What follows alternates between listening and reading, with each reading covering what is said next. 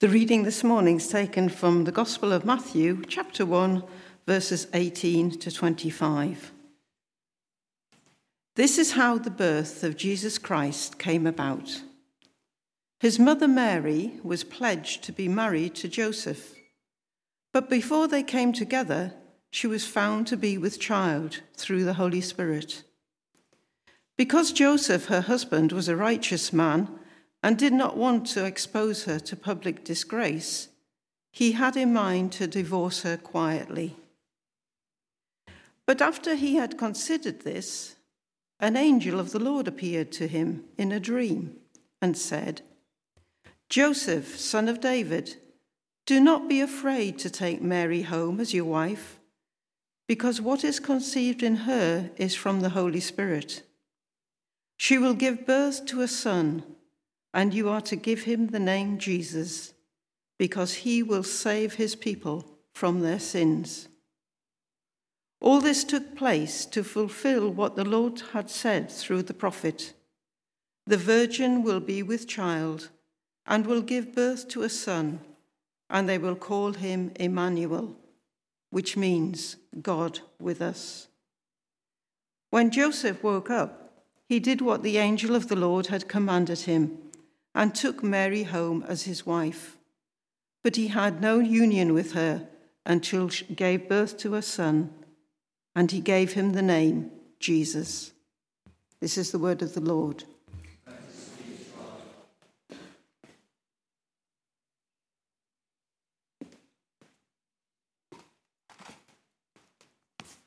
Father, we thank you for your word. We pray that you'd speak to us now very clearly Teach us new things, even though the story is so familiar. And Lord, draw us, each one of us, really close to you as we prepare for the celebration of your coming as a baby. We ask this in Jesus' name. Amen. I would guess that each one of us um, at Christmas has all sorts of things going on, some of which would have been mentioned in that little reading earlier.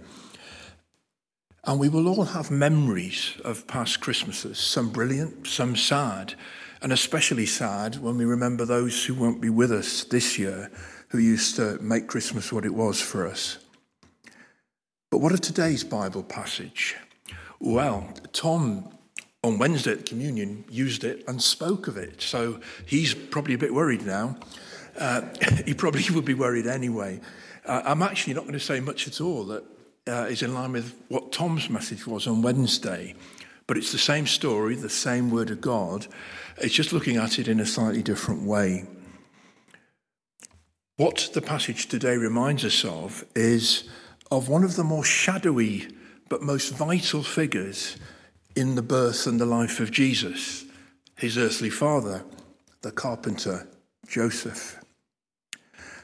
Just to go off tack a little bit, there is a point to this.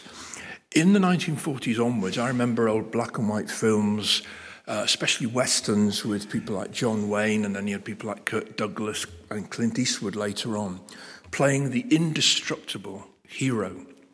Any women in the movie would have secondary roles. They'd be motherly figures, or they would be the romantic interest, providing a bit of decoration. And they'd be provided by a star actress or two. These female actors would have fewer lines to read, less time on screen, and a subsidiary role to play. The male hero was really what mattered. Even star name actresses probably earned far less than their top of the bill male co stars. Babies and children were rarely seen or heard unless they had strong American accents or were Shirley Temple. the Christmas story is the very opposite of, of all that.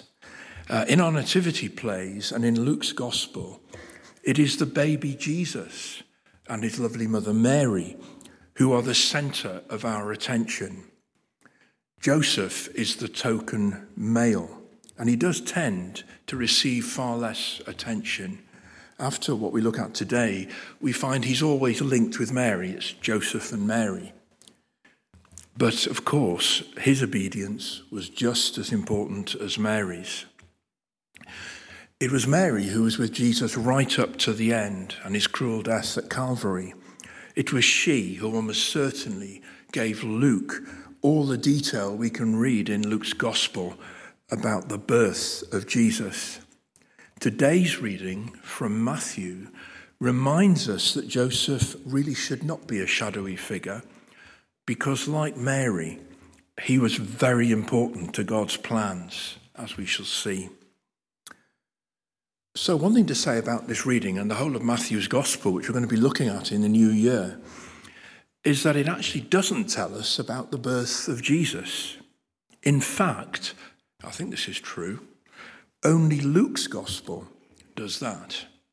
Instead, what Matthew does is explain from verse 18 how the birth of Jesus Christ came about. He tells us where Jesus came from. He tells the story through the eyes of Joseph rather than perhaps Mary. And it was Joseph who was to become his earthly adoptive father. Now, Mary, as we all know, was expecting this special child through the Holy Spirit. But there's a huge problem here, perhaps bigger than we sometimes realize. She was pledged to be married to Joseph, we read in verse 18. That meant she was betrothed, that formally she belonged to Joseph, but not yet in full marriage.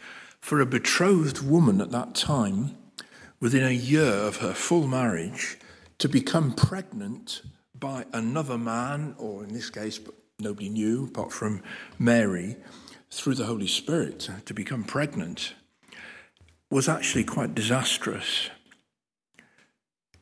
her offence, as it would have been seen in Jewish society, was punishable by stoning. It was that bad. That all was set up, as we see in the book of Deuteronomy, chapter 22. So, Mary, we sometimes don't quite realize this, was in a very dangerous position. And everything really depended on how Joseph behaved. And we learn in verse 19 that because Joseph was a righteous man, he did not want to expose Mary to public disgrace. So he had in mind to divorce her quietly. He comes over as a really loving, caring, although perhaps he was thinking very much like down, um, betrothed person to this woman who perhaps was no longer going to be his wife. But of course, that was not God's plan. He had chosen Joseph just as much as he had chosen Mary to fulfill his great intervention in world history, to bring salvation to sinners like us. And it was Mary and Joseph who together were going to form Jesus loving family as he grew up. When people talk of the Annunciation, uh, the bringing of a message by angels, they are usually referring to the angel Gabriel's announcement to the highly favored Mary that she would give birth to a son.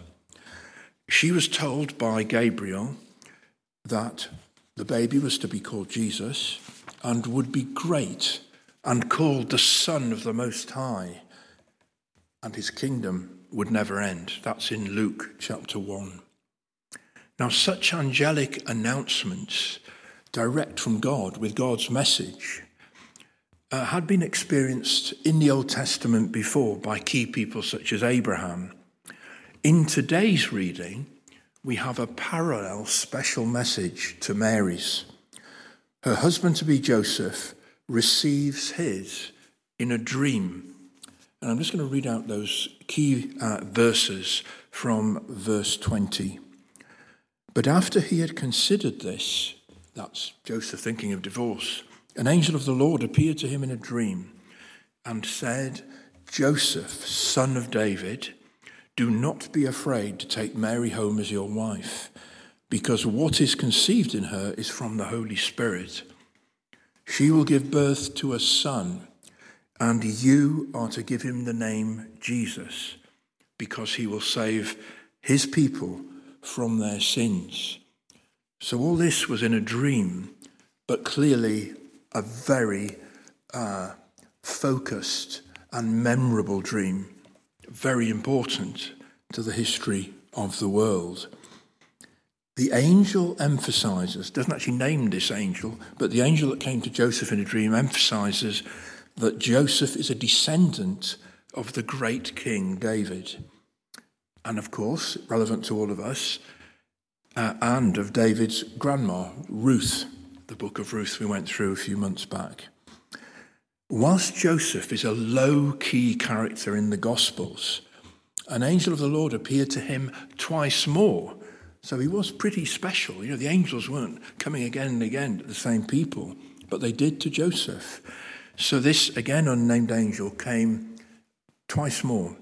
Firstly, to tell Joseph to take Mary and her baby to Egypt in order to escape from Herod's murderous search for the baby who he thought might threaten his throne.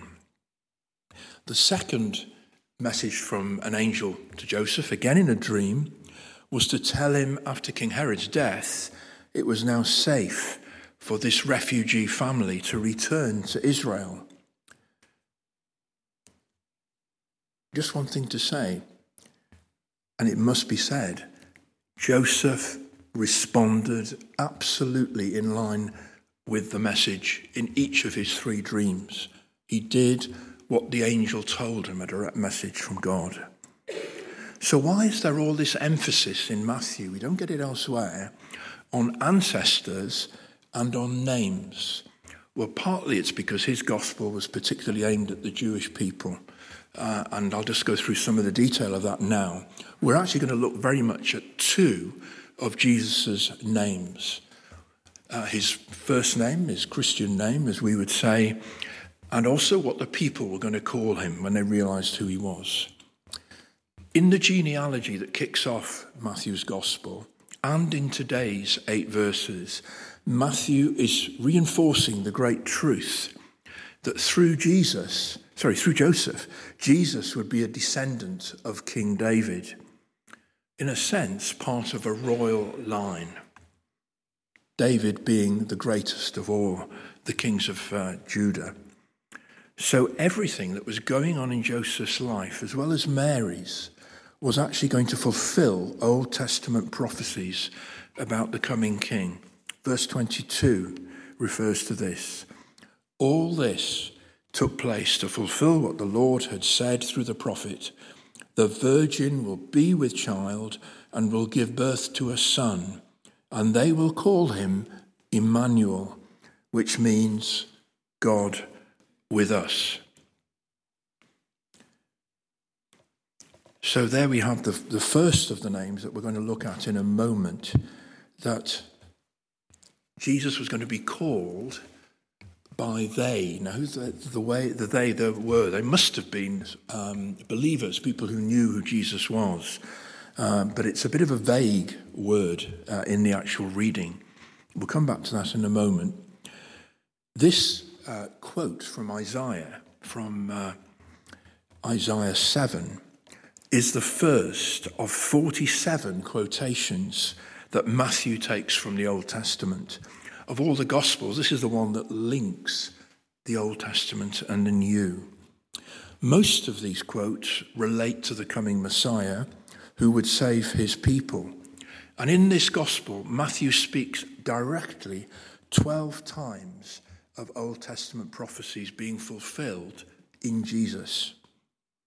He is proclaiming the good news that the promised Messiah has come, and he is Jesus Christ.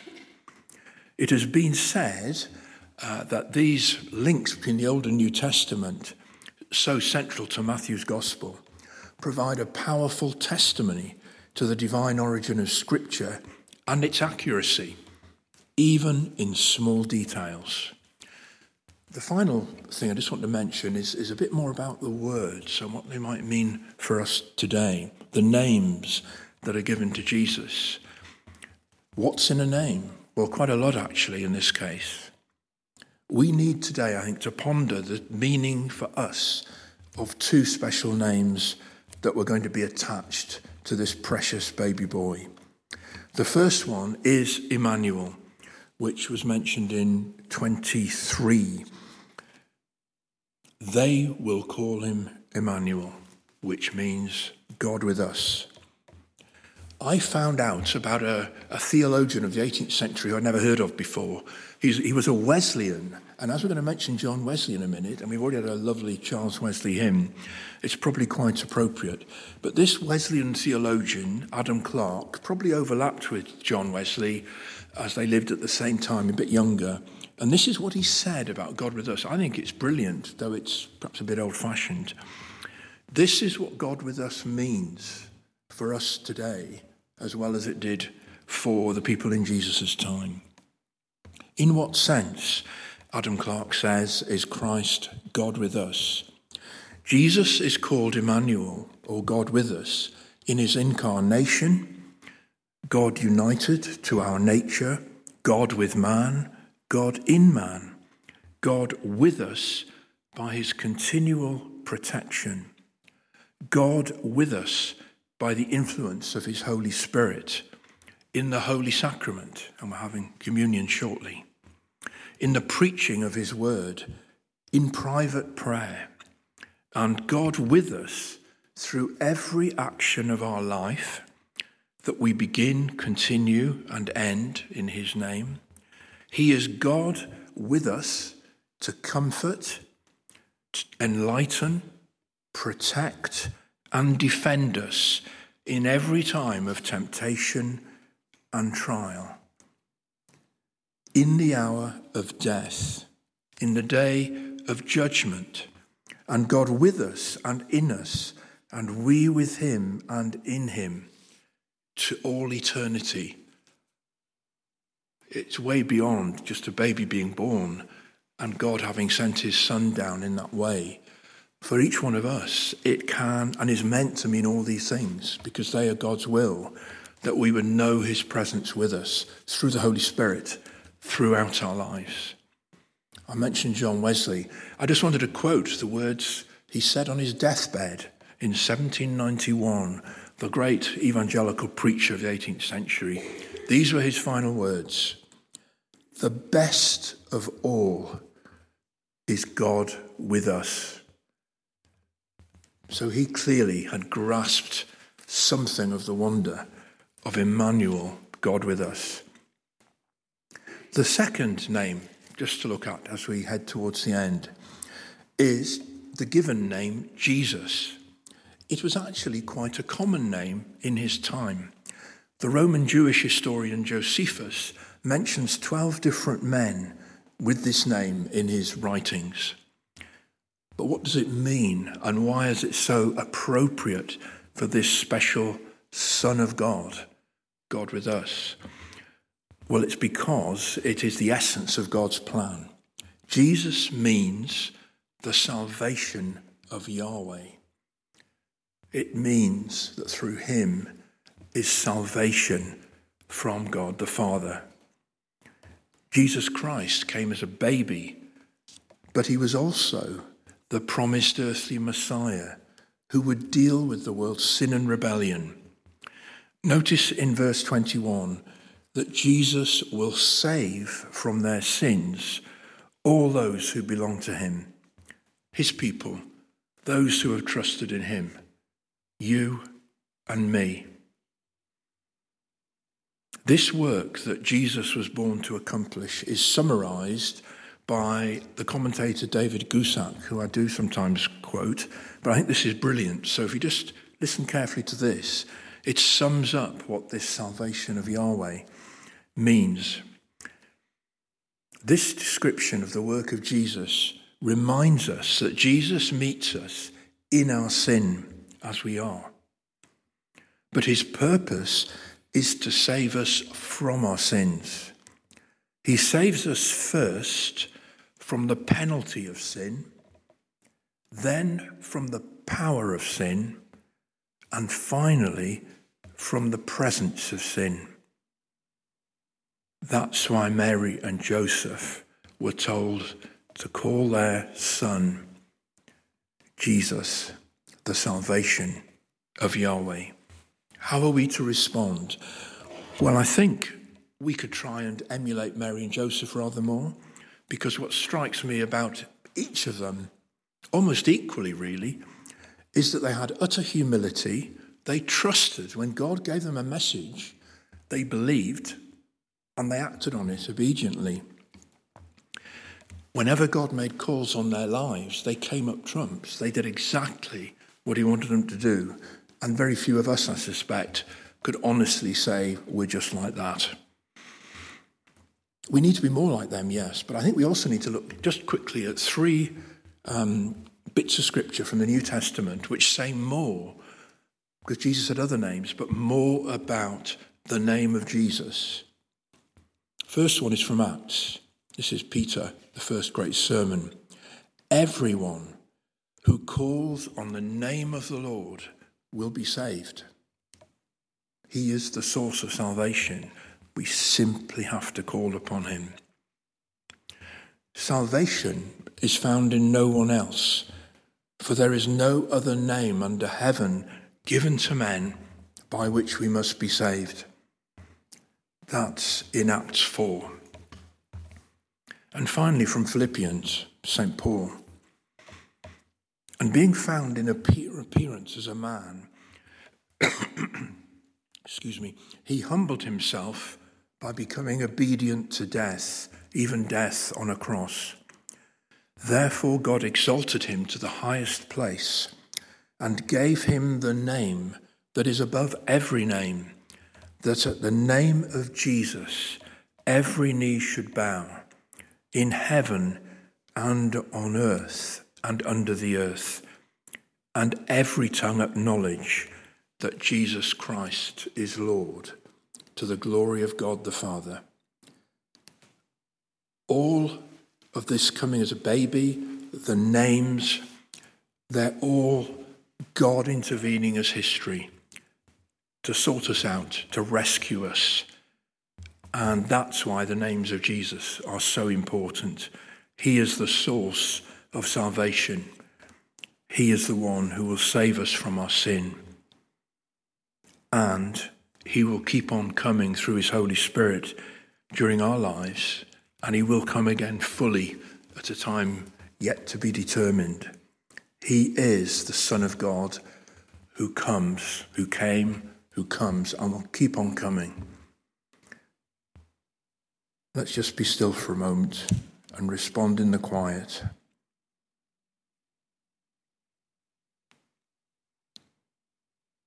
Thank you, Lord Jesus, that your name means so much. Thank you that, like Mary and Joseph, you were obedient and you were obedient even to death on a cross. And we thank you, Lord, that you are there for us still and that through your Spirit, we can know you close to us throughout our lives. We praise you, we thank you. In your precious name, Amen. now, being well,